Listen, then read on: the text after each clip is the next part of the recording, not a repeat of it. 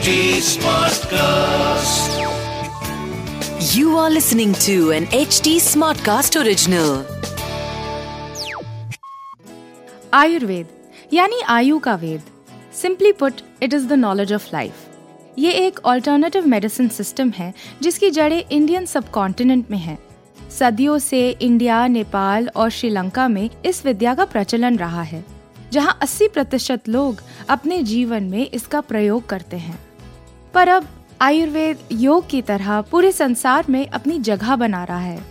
इस लोकप्रियता का कारण पतंजलि जैसे ब्रांड्स भी हैं। तो आइए, सुनिए आचार्य बालकृष्ण को आयुर्वेद और वेलनेस से जुड़े सवालों का जवाब देते हुए on Patanjali wellness podcast this audio series is brought you by Patanjali. मैं हूँ आपकी होस्ट दीप्ति आहूजा। आचार्य जी, स्वागत है आपका। आजकल वेलनेस पर इतने सोशल मीडिया ट्रेंड्स हैं कि हम इस विषय को संदेह से या स्केप्टिसिज्म के साथ अप्रोच करते हैं। तो मैं और मेरे लिसनर्स ये जानना चाहेंगे कि नो इंटरनेट के जमाने में वेलनेस के फ़ील्ड में आपकी रुचि कैसे डेवलप हुई? ये बात है 97 सॉरी 87 88 की मैं बात कर रहा हूँ लगभग। तो हम लोग गुरुकुल खानपुर हैं, महेंद्रगढ़ डिस्ट्रिक्ट में। तो हम लोग वहाँ पर मिल गए। तो फिर उसके बाद में पूज्य स्वामी जी की थोड़ी सी रुचियाँ, थोड़ी अलग टाइप थी। बेसिक मूलता तो वही था। उनके अंदर भी यही साधना और शास्त्र विद्वता पढ़ने के लिए लगा। फिर मेरी घूमने की थोड़ी सी प्रवृत्ति ज़्यादा थी। फिर हम वहाँ से फिर बनारस चले गए। फिर हम यहाँ गए, वहाँ गए, घूमते रहे। तो जैसे कहते ना, धक्के तबीयत से खाई। एक तो होता कि ज़िंदगी धक्के खिलाता किसी को किसी को इच्छा से धक्के खाता हो। तो हमने जितने धक्के खाए, इच्छा से ही खाए। किसी ने धकेला नहीं। धकेलने के बाद तो हर हर गंगे सभी कर लेते हैं पर हमने अपनी मर्ज़ी से करी। तो फिर और आचार्य जी साथ ही एक और उलझन सुलझाइएगा। वो ये कि आपने तो बड़े ही ट्रेडिशनल विचारधारा से अपनी पढ़ाई पूरी करी है पर पातांजलि एज अ ब्रांड काफ़ी मॉडर्न है। ऐसा क्यों? दोबारा हम मिले गुरुकुल कालवा डिस्ट्रिक्ट जींद में। लगभग 90 से 92, 93 तक 89 से लेकर के 93 तक हम लोग दोनों साथ में रहे। हम लोगों ने वहाँ पढ़ाई करी। फिर भी प्रवृत्ति थोड़ी सी अलग थी। पूज्य स्वामी जी का था कि थोड़ा मेरे को शास्त्रों का फिलोस इंडियन फिलोसफी वगैरह दूसरा पढ़ना वो दक्षिण की तरफ़ चले गए। हमको घूमने का साथ साथ हिमालय का ज़्यादा शौक था। हम चढ़ गए फिर गंगोत्री के पहाड़ की तरफ़। फिर अगले साल महाराज जी भी वहीं गंगोत्री पहुँच गए। फिर हम लोग गुफाओं में रहे। वो गुफाएँ आज भी हैं। कोई ऐतिहासिक कहानी वाली गुफाएँ नहीं है। फिर हम लोग गुफाओं में रहे। तो गुफा का मतलब सच में गुफा हुआ ऐसा नहीं कि आप सोचो कि हमारे वाले में तो थोड़ा हम गैस के चूल्हा चूल्हा भी ले गए थे तो जुगाड़ खाने पकाने वगैरह का ठीक था, महाराज जी वाले में तो पानी भी नहीं था तो ऐसी जगह पर हम लोग रहे, वहाँ भी हम लोगों ने दो तीन साल अपने गुजारे। सर्दी में नीचे आ जाते थे, फिर गर्मी में उधर रहते थे, ऐसा करके किया। उसी समय पर हम लोगों ने संकल्प लिया था कि हमें आध्यात्मिक रास्ते पे रहना है। ये तो तय था कि हमें दुनियादारी, सांसारिकता, उन चक्करबाजी में नहीं जाना है, पर करें क्या? यह निश्चित नहीं था कि हमारे पास कितने विकल्प थे। हमारे पास दो तीन विकल्प थे। या तो हम कोई संस्कृत गुरुकुल वगैरह, स्कूल वगैरह टाइप खोलते, या उसमें हम टीचर बनते, या प्रिंसिपल बनते, या हम जो भी डायरेक्टर जो भी बनते, या तो वो हमारे लिए ऑप्शन था। या फिर हम लोग, जैसे हम लोगों ने सीखा था गुरुकुल में संध्या, हवन वगैरह जो भी हम कराते हैं, सब यज्ञ वगैरह, पुरोहिताई वगैरह टाइप वो करें। तीसरा था कि कथा प्रवचन, जैसे कथा वगैरह करते हैं, वो विकल्प था। मतलब सीमित थे। चौथा यह था कि इसको करने के लिए भी तो फिर भी जगह चाहिए। कुछ भी करोगे तो कहीं तो करोगे। जगह के बिना आसमान में तो कुछ होना नहीं था। तो उस समय पर फिर यह था कि हम किसी आश्रम में जाएँ। पहले से बने हुए बड़े बड़े मठ मंदिर आश्रम है। किसी का शिष्य बन जाए, चेला बन जाए तो बना ही लेते। पढ़े लिखे तो हम थे ही थे। फिर वहाँ जाते तो फिर हमारे लिए क्या था कि वहाँ की जो परंपराएँ और मर्यादाएँ हम किसी परंपरा और मर्यादा के विरोधी नहीं है। परंतु बहुत सारी परंपराएँ ऐसी हैं, जैसे आज है, मैं आया हूँ, आपको तो कोई दिख नहीं रहा, कोई चेला मेरे लिए आसन उठा कर ला रहा, मैं साधु मैं आराम से बैठ जाऊँगा, जहाँ तुम बैठो वहाँ बैठ जाऊँगा।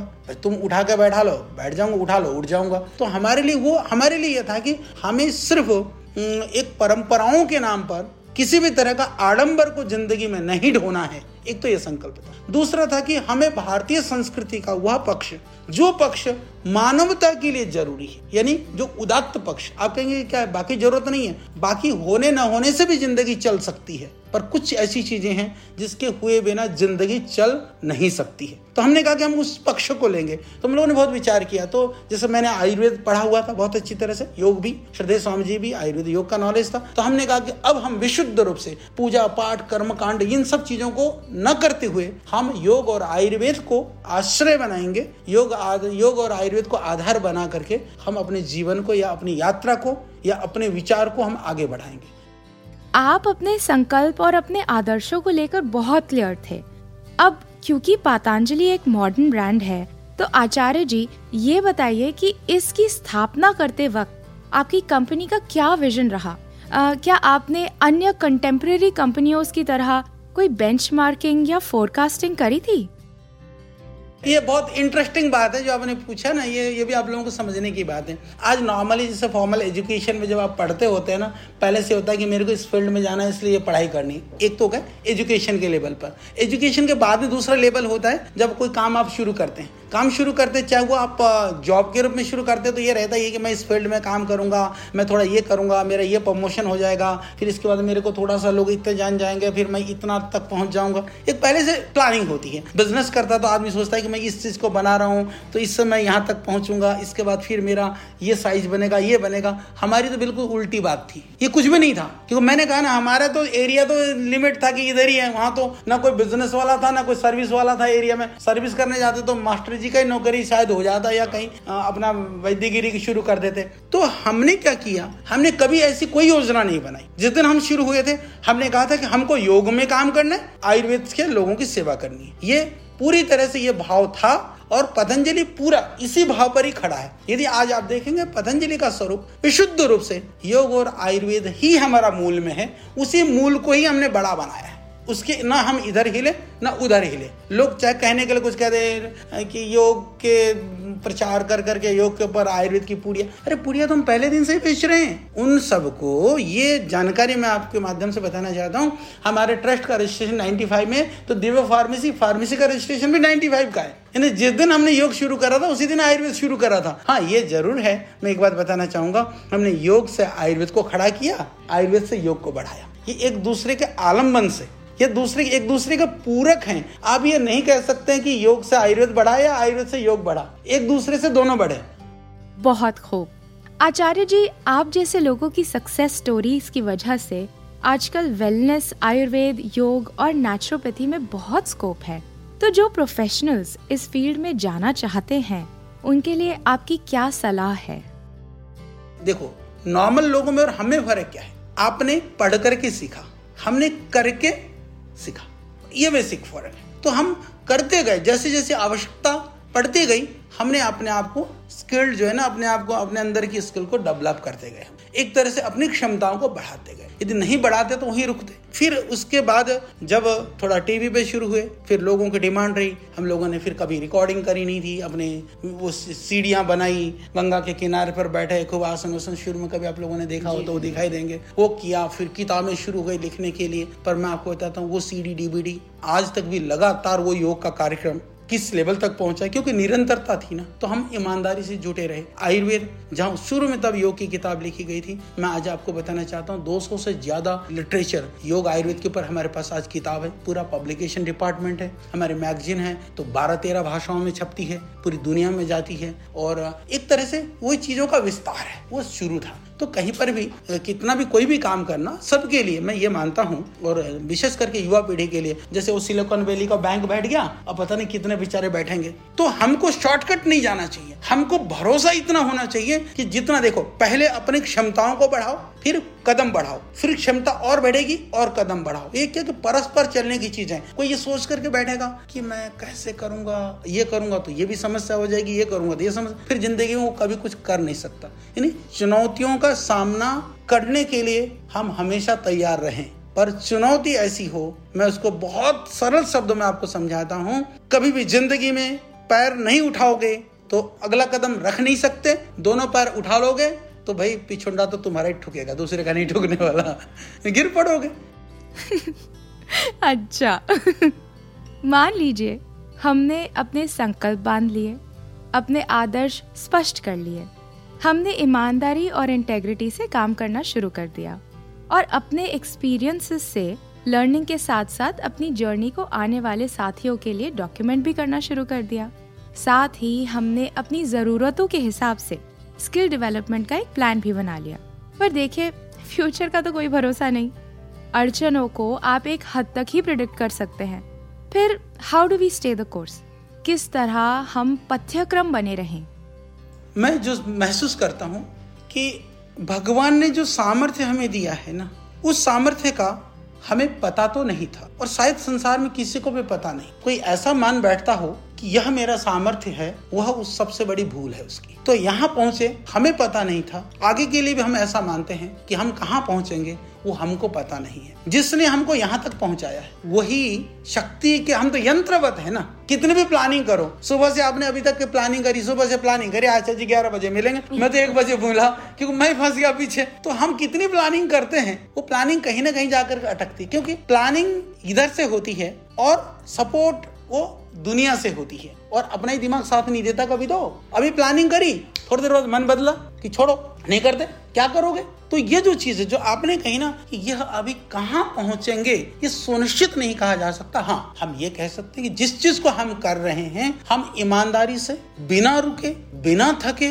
निरंतरता के साथ हम करेंगे हम ये अच्छी तरह से सोच सकते हैं क्योंकि वो हमारे हाथ में है वही हम कर रहे हैं और आगे भी करते रहेंगे। और सबके लिए मैं ये कहता हूँ देखो ज़िंदगी में कभी भी लोग कहते हैं कि कहाँ जा रहे वाले छुट्टी मनाने जा रहा है जी घूमने जा रहा है जी इधर मस्ती मारने जा रहा है। मैं उस चीज़ को ना मुझे कभी कभी ऐसा लगता है आप मुझसे पूछो ना कोई आदमी को निठल्ला सा घूमता हुआ देख कर ना मेरे को बड़ी कहता आपको गुस्सा कर सबसे ज़्यादा गुस्सा तो उन, उन लोगों को दे। अच्छा मैं कर भी कुछ नहीं सकता। कुछ थोड़ी कह सकता हूँ जाकर टोकूँगा तो कर देगा कुछ। पर मेरे को सबसे फालतू वो लोग लगते हैं। क्यों? क्योंकि मैं ऐसा मानता हूँ कि फिर आप कहोगे मौज मस्ती ना करे ज़िंदगी में।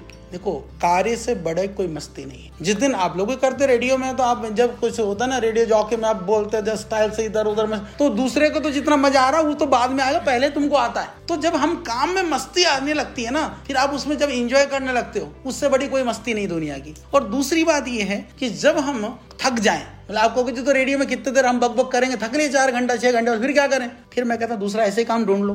तो इसके लिए हमने एक शब्द हम कहते हैं, कार्यांतर ही विश्राम है। मतलब निठल्ले मत होइए अनप्रोडक्टिव काम में मत लगिए। प्रोडक्टिव काम में लगिए, एक काम से थक गए तो दूसरा प्रोडक्टिव करिए, दूसरे से थकिए तो तीसरा करिए, तीसरे से थके चौथा करिए। बहुत सारे काम है ज़िंदगी में। तो करते करते ज़िंदगी भी कट जाएगी, मस्ती भी आएगी, और वो मस्ती ऐसी होगी कि जो कभी आपको रुलाएगी नहीं वो मस्ती। आपको हंसाएगी, आपको प्रसन्नता देगी, आपको तृप्ति देगी, आपको बहुत मस्ती देगी, शकुन देगी, रात को नींद भी अच्छी आएगी, सुबह उठोगे भी फ्रेश होकर के, फिर जुट जाओगे। तो हम ऐसे जुटते ही रहते हैं, मस्ती है, आगे बचा कुछ भी नहीं है अपना। हम्म पर आचार्य जी, हम सारे काम तो मस्ती में नहीं कर सकते ना। कुछ काम ज़रूरी भी होते हैं और कठिन भी। अब वेलनेस को ही देख लीजिए। जो योगा इन्फ्लुएंसर्स हैं, उनसे एंटरटेनमेंट तो भरपूर मिलता है, पर कितने लोग उनका काम सीरियसली लेते हैं? उनकी सिखाई विद्या को अपने जीवन में ढालते हैं। तो मैं ये जानना चाहूँगी कि आपने योग और आयुर्वेद को बरकरार रखने के लिए रेलेवेंट बनाने के लिए क्या कदम उठाए हैं?